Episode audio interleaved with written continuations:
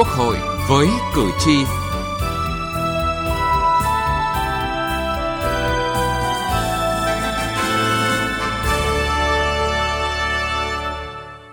Kính chào quý vị và các bạn. Thưa quý vị và các bạn, tỷ lệ giải quyết đơn đề nghị giám đốc thẩm tái thẩm của tòa án hiện nay là 51%, chưa đạt chỉ tiêu 60% theo yêu cầu của nghị quyết số 37 của Quốc hội, nhất là các tòa án nhân dân cấp cao chưa có thay đổi nhiều so với năm 2018. Qua khảo sát, giám sát của Ủy ban Tư pháp cho thấy vẫn còn một số trường hợp khiếu nại bức xúc kéo dài do việc giải quyết đơn chưa kịp thời. Bản chất kháng nghị giám đốc thẩm, tái thẩm là mở ra một môi trường tố tụng đủ để khắc phục những sai lầm nghiêm trọng của các bản án quyết định đã có hiệu lực pháp luật. Vậy giải pháp nào để tăng cường chất lượng hiệu quả công tác giải quyết đơn đề nghị giám đốc thẩm, tái thẩm, bảo đảm chỉ tiêu Quốc hội giao? Chương trình Quốc hội với cử tri hôm nay sẽ phần nào trả lời câu hỏi này.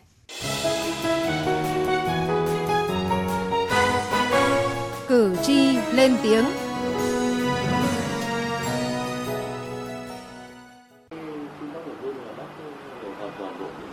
Mười năm qua, ông Nguyễn Phạm Quang ở phố Vọng, Hà Nội được ủy quyền của con trai là giám đốc công ty cổ phần tư vấn xây dựng dân dụng đô thị VACC đằng đẵng theo đuổi vụ kiện tranh chấp tài sản giữa VACC, nhà thầu thi công, kiện công ty EICT, chủ đầu tư dự án, được Tòa án Nhân dân tỉnh Thanh Hóa xét xử sơ thẩm và phúc thẩm. Chục năm qua, với chồng hồ sơ phải lên đến hàng trăm kg, đã biến một người đàn ông tóc lốm đốm bạc gần như hao tổn hết sức lực, càng trở nên già nua. Bản án gây nhiều tranh cãi vì những dấu hiệu vi phạm quy trình tố tụng, phủ nhận những chứng cứ hợp pháp và ra bản án thiếu khách quan. Phiên tòa phúc thẩm thứ hai đã có hiệu lực pháp luật. Chúng tôi thấy rằng không minh bạch, không khách quan mà chỉ dựa vào chứng cứ một phía để kết luận cho nên làm vụ việc nó không đúng với bản chất vụ án. Ví dụ trong phiên ờ, tòa xử, chủ tọa phiên tòa lại tuyên là tóm tắt vụ án ở một cái địa phương nào đó trong tỉnh không đúng nội dung của nó tại sao tôi nói là không công tâm không minh bạch có tác động yếu tố bên này là trong cái văn bản phát biểu của viện kiểm sát dân tỉnh thanh hóa thì đề là ngày 20 thế nhưng mà trong thực tế phiên tòa mở 1 giờ 30 ngày ngày 21 Phía nguyên đơn là công ty VACC đã có đơn kháng cáo bản án phúc thẩm đề nghị Tòa án Nhân dân cấp cao, Viện Kiểm sát Nhân dân cấp cao tại Hà Nội ra kháng nghị để xét xử theo trình tự giám đốc thẩm. Luật sư Đinh Thị Nguyên, đoàn luật sư thành phố Hà Nội cho biết.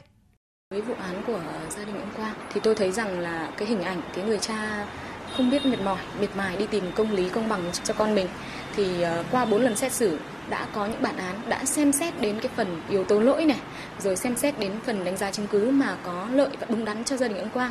Tuy nhiên thì sau đó lại có những cái bản án không xem xét đến phần đó. Thì tôi thấy rằng là cái việc ờ, đến bây giờ đã đang là phiên tòa phúc thẩm và đang có hiệu lực pháp luật thì ờ, phúc phiên tòa đó thì vẫn chưa đánh giá được đầy đủ các cái chứng cứ có trong vụ án cũng như là xác định yếu tố lỗi cũng chưa xác định được và dẫn đến cái việc bản án vẫn còn đang gây thiệt hại cho gia đình và chưa giải quyết được triệt để vấn đề và công dân vẫn phải tiếp tục theo đuổi cái con đường công lý và tôi cũng rất là hy vọng phiên tòa giám đốc thẩm mà ông Quang đang đề nghị thì ờ, sẽ có đề nghị xem xét lại ờ, vụ án để giải quyết được ờ, sự việc được triệt để, khách quan. Đơn đề nghị giám đốc thẩm của ông Nguyễn Phạm Quang chỉ là một trong số hơn 18.000 vụ việc đề nghị giám đốc thẩm tái thẩm của năm 2019. So với một năm trước, con số này đã tăng hơn 2.000 vụ. Dù chưa biết đúng hay sai, nhưng cũng cho thấy bức xúc xã hội ngày càng nhiều. Đối với ngành kiểm sát, năm 2019, toàn ngành cũng thụ lý hơn 20.000 đơn trong tổng số gần 9.500 vụ. Tuy vậy, kết quả giải quyết vẫn còn hạn chế. Đối với ngành tòa án, tỷ lệ giải quyết trong 3 năm qua 2017 đến 2019 lần lượt đạt 39,3%, 34,7% và 51%, không đạt mục tiêu 60% theo nghị quyết số 37 năm 2012 Quốc hội khóa 13 về công tác phòng chống vi phạm pháp luật về tội phạm, công tác của Viện Kiểm sát Nhân dân, của Tòa án Nhân dân và công tác thi hành án. Trong khi đó, tỷ lệ này ở ngành kiểm sát mới đạt lần lượt là 15%, 43,2% và 49,9%. Trong đó, báo cáo của Ủy ban Tư pháp của Quốc hội còn cho thấy có những bộ hồ sơ xin khiếu nại giám đốc thẩm cứ lòng vòng hết cơ quan này đến cơ quan khác và cuối cùng vẫn rơi vào im lặng. Từ nghị trường đến cuộc sống. Thưa quý vị và các bạn, số đơn đề nghị giám đốc thẩm, tái thẩm mà ngành tòa án nhận được trong năm 2017 là hơn 18.000 vụ, năm 2018 hơn 15.000 vụ, năm 2019 hơn 19.000 vụ. Người dân trông chờ vào đơn đề nghị giám đốc thẩm, tái thẩm, bởi lẽ họ chưa thỏa mãn với quá trình tố tụng đã qua. Đơn giám đốc thẩm, tái thẩm tăng vì tòa án sơ thẩm, phúc thẩm có nhiều sai sót. Đây là một trong những nguyên nhân. Trở lại câu chuyện của gia đình ông Nguyễn Phạm Quang như chúng tôi đã đề cập ở phần đầu chương trình.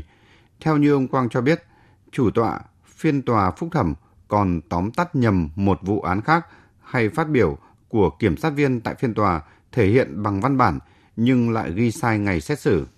Luật sư Trần Văn An, chủ nhiệm đoàn luật sư tỉnh Bắc Giang cho rằng thực tiễn chất lượng xét xử của tòa án ở cấp sơ thẩm phúc thẩm có nhiều vấn đề chưa ổn.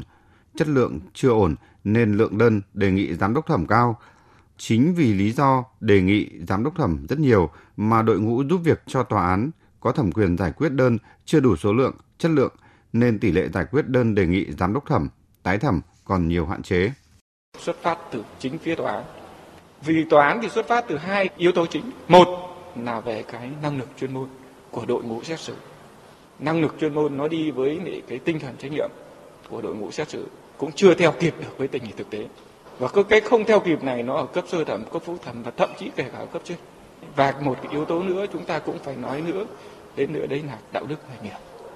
Cái đạo đức nghề nghiệp của thẩm phán ở đây nhiều khi xem đến nó chưa thấu tình đạt lý và thậm chí là nó cũng có những cái vấn đề tiêu cực. Thì đấy là những cái nguyên nhân chính dẫn đến trường hợp mà tôi cho rằng người dân hiện nay là vẫn còn những việc là chưa thật sự tin tưởng vào tòa án. Bản án xét xử xong là bị kháng cáo kháng nghị rất là nhiều. Luật sư Phạm Công Hùng, nguyên thẩm phán Tòa án dân tối cao cho rằng, khác với trước đây, các bộ luật tố tụng dân sự, hình sự, hành chính giao thẩm quyền giám đốc thẩm cho Tòa án dân tối cao, cấp cao và các tòa án cấp tỉnh. Nhưng giờ, các tòa án nhân dân cấp tỉnh không có thẩm quyền giám đốc thẩm. Hơn nữa, cơ cấu tổ chức của tòa án nhân dân cấp cao cũng tồn tại nhiều vấn đề như các đơn vị chuyên môn giúp việc lại là các phòng độc lập mà không nằm ở tòa chuyên trách các tòa chuyên trách nắm rất chuyên sâu nhưng lại không được tận dụng. Một vấn đề nữa là chất lượng xét xử ở cấp sơ thẩm và phúc thẩm chưa đáp ứng được yêu cầu. Bởi vậy, số lượng đơn đề nghị giám đốc thẩm tăng. Nhiều vụ án hiện nay gây bão dư luận vì các lỗi rất sơ đẳng. Đề cập vụ xử ly hôn vua cà phê Trung Nguyên, ông Hùng cho biết. Tôi không nghĩ rằng là có những cái sai lầm của cái bản án đến cái mức hết sức là sơ đẳng tôi có thể thấy rằng là cái việc mà sử dụng các cái thẩm định giá về tài sản đã hết hiệu lực rồi làm cái cơ sở để phân chia cái tài sản cho cho vợ chồng người ta thì cái điều này là điều mà không thể chấp nhận được thế thì cái điều này thì uh, tòa án sơ thẩm cũng sử dụng cái kết quả đó. Tòa án phúc thẩm cũng giữ nguyên cái, cái cũng sử dụng cái kết quả đó để bác cái kháng cáo của người ta.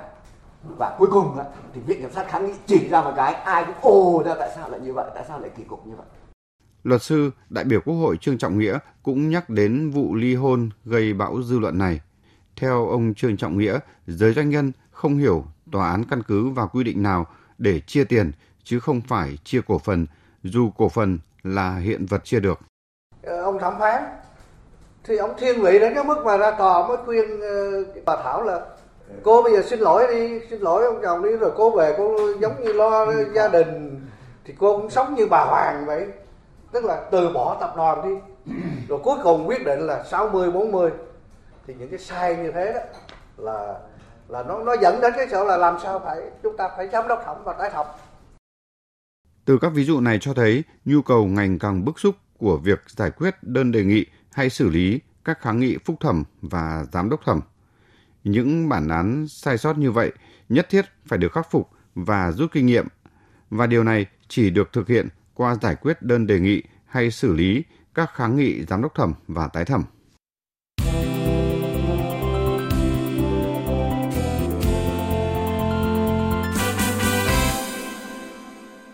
Thưa quý vị và các bạn, để tăng cường chất lượng giải quyết đơn giám đốc thẩm tái thẩm, các đại biểu kiến nghị trước hết phải quan tâm đến yếu tố con người, tạo được một đội ngũ cán bộ tòa án kiểm sát có bản lĩnh chính trị vững vàng, có năng lực trình độ chuyên môn, có đạo đức, Bên cạnh đó cần tiếp tục hoàn thiện tổ chức bộ máy để bảo đảm đủ nguồn lực thực hiện yêu cầu công việc, tăng cường công tác kiểm tra của cơ quan tòa án, kiểm sát cấp trên với cấp dưới. Trong tương lai cần nghiên cứu cơ chế giải quyết khiếu nại theo trình tự giám đốc thẩm tái thẩm theo hướng mở rộng thẩm quyền giám đốc thẩm cho tòa án nhân dân cấp tỉnh đối với các bản án quyết định của tòa án nhân dân cấp huyện như trước đây đồng thời tăng cường giám đốc xét xử của Tòa án Nhân dân tối cao để kiểm tra uốn nắn những sai sót trong ngành tòa án, nâng cao chất lượng giải quyết khiếu nại của người dân theo trình tự giám đốc thẩm tái thẩm. Dù là án hình sự hay dân sự, những sai phạm về thủ tục tố tụng dễ đưa đến việc bỏ lọt tội phạm hoặc gây ra oan sai, ảnh hưởng quyền lợi các đương sự liên quan. Tỷ lệ án bị hủy tăng cao. Cảnh báo về vấn đề này, các đại biểu Quốc hội cho rằng cần có biện pháp để bảo đảm tiêu chuẩn của những người làm công tác tố tụng, không ngừng giúp họ nâng cao kỹ năng chuyên môn, tư duy nghiệp vụ và ý thức chấp hành các quy định của pháp luật. Ông Lưu Bình Nhưỡng, Phó trưởng Ban dân nguyện, Ủy ban Thường vụ Quốc hội cho rằng chất lượng xét xử cần được đảm bảo ngay từ án sơ thẩm. Muốn giảm được án giám đốc thẩm phải giảm được tồn án trước mắt, tránh tồn động sau này. Theo đó cần phải có một cuộc cách mạng xét xử. Theo tôi cần phải có một cuộc cách mạng về chất lượng xét xử. Tôi cho rằng công tác cán bộ. Đấy, thì chỗ này chúng ta phải xem xét lại về bố trí cán bộ. Thứ hai là chất lượng, chất lượng phải thực sự. Thứ ba ấy là vấn đề bố trí sắp xếp và chúng ta đừng nghĩ rằng thẩm phán thì tất cả mọi người đều giỏi với nhau có ông giỏi bà này có ông giỏi bà khác. Bây giờ ông chả hiểu gì cà phê ông xử cà phê. Và bây giờ chúng ta phải thiết lập một cái cơ chế mạng lưới cán bộ tư pháp. Tạo ra một cái mạng lưới không ai bị phụ thuộc ai không ai khống chế được ai không ai có thể nhờ được ai. Vấn đề thứ năm ấy, là cái ứng dụng công nghệ thông tin trong lĩnh vực tư pháp này. Ông Nguyễn Văn Luật, Phó chủ nhiệm Ủy ban Tư pháp Quốc hội cũng nhấn mạnh phải tập trung nâng cao chất lượng xét xử cũng như chất lượng của các bản án quyết định của tòa án, chất lượng của viện kiểm sát các cấp trong kiểm sát hoạt động xét xử của tòa án, từ đó phát hiện sai sót để kiến nghị các giải pháp khắc phục. Cái giải pháp trước hết ấy, là phải quan tâm đến cái hai yếu tố quan trọng. Thứ nhất là yếu tố con người, làm sao để có được cái đội ngũ có bản lĩnh chính trị vững vàng. Thứ hai cái đạo đức nghề nghiệp công tâm, năng lực trình độ chuyên môn, kinh nghiệm thực tiễn cái thứ hai là vấn đề yếu tố tổ chức bộ máy cái nữa là một cái quy trình từ khi nhận đơn cho đến khi có kết quả là văn bản trả lời hoặc là quyết định của người có thẩm quyền kháng nghị. Tất cả một cái, cái quy trình. Thì phải nhận thức và thực hiện đúng. Và toàn tối cao viện kiểm sát tối cao phải tiếp tục hoàn thiện cái quy trình giải quyết đơn. Bởi vì luật quy định nguyên tắc thôi. Chứ còn cái quy trình giải quyết đơn từ khi nhận đơn hồ sơ thiết lập cái hồ sơ như thế nào phân công Đấy, như vậy. Thứ tư là để tăng cường cái công tác giám đốc kiểm tra của tòa án cấp trên đối với tòa án cấp dưới. Đề án phúc thẩm giám đốc thẩm tái thẩm ít đi kể cả hủy án sửa án ít đi. Theo đại biểu quốc hội lê thanh vân ủy viên thường trực ủy ban tài chính ngân sách của quốc hội phải xây dựng hệ thống pháp luật tường minh để làm sao ngành tòa án đặc biệt là trong dân sự không thể giải thích khác được. Cái thứ nhất là tuyển chọn tuyển chọn nhân sự thì ngành tòa án là phải có một thâm niên.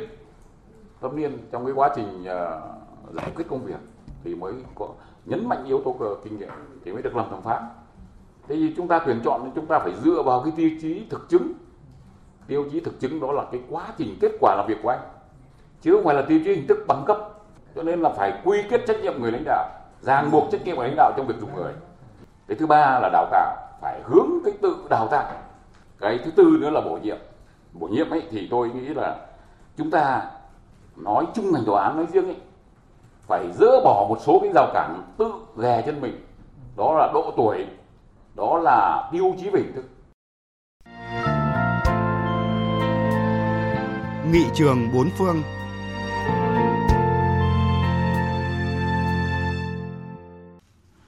Thưa quý vị và các bạn, trong hệ thống các nguyên tắc của tố tụng hình sự, nguyên tắc suy đoán vô tội đóng vai trò hết sức quan trọng và đây được thừa nhận là một trong những nguyên tắc cơ bản và là trụ cột chính kiến tạo nên hệ thống pháp luật tố tụng hình sự của các nhà nước văn minh.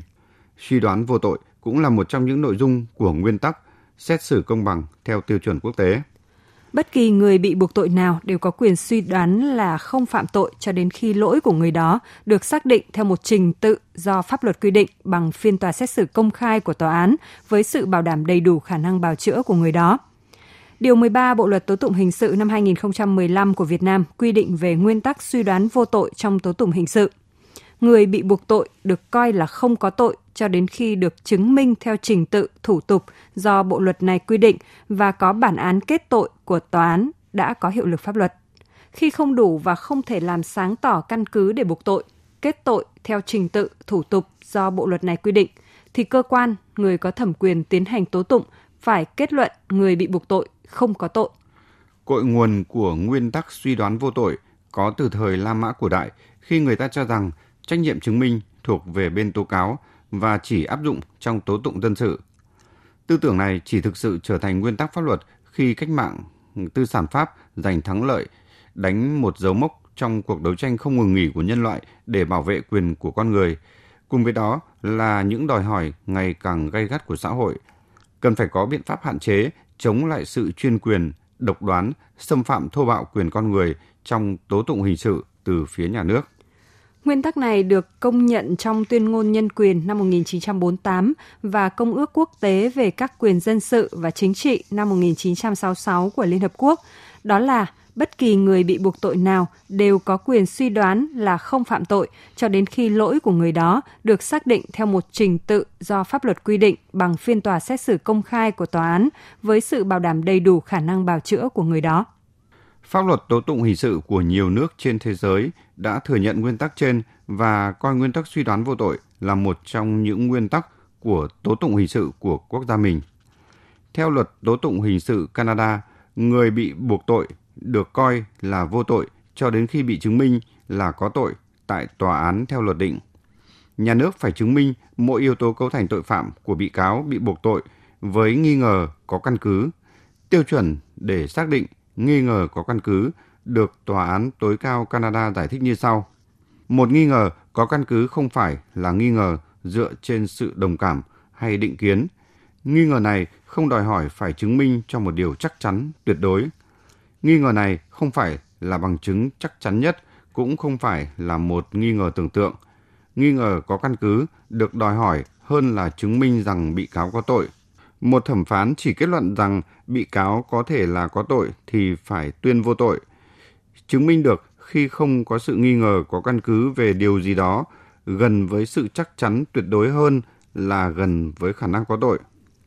Như vậy, trong tố tụng hình sự Việt Nam hiện nay, giới hạn chứng minh chưa có bộ tiêu chuẩn cụ thể, kiểu như vượt qua nghi ngờ hợp lý, như một số nước mà chỉ quy định giới hạn chứng minh mang tính chất định tính, là các cơ quan tiến hành tố tụng phải chứng minh một cách khách quan, toàn diện và đầy đủ.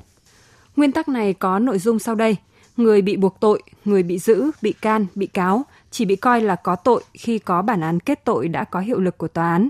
Ở đây khẳng định chỉ có tòa án mới có quyền tuyên một người nào đó phạm tội và áp dụng trách nhiệm hình sự đối với họ.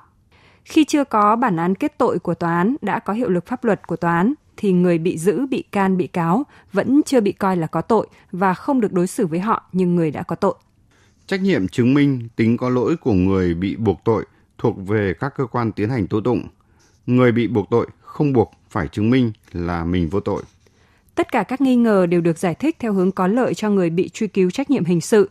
Nguyên tắc suy đoán vô tội đòi hỏi sự buộc tội phải dựa trên những chứng cứ xác thực không còn nghi ngờ. Mọi sự nghi ngờ đối với người bị bắt giữ, bị can, bị cáo đều phải được kiểm tra, chứng minh làm rõ. Nếu không chứng minh làm rõ được sự nghi ngờ thì sự nghi ngờ đối với người bị bắt giữ, bị can, bị cáo phải được giải thích theo hướng có lợi cho họ. Người bị truy cứu trách nhiệm hình sự được coi là có lỗi trong trường hợp nếu trong quá trình xét xử chứng minh được lỗi của bị cáo trong việc thực hiện tội phạm. Thưa quý vị và các bạn, nội dung của nguyên tắc suy đoán vô tội cũng đã kết thúc chương trình Quốc hội với cử tri hôm nay. Chương trình do biên tập viên Thu Huyền biên soạn thực hiện. Cảm ơn quý vị và các bạn đã quan tâm theo dõi.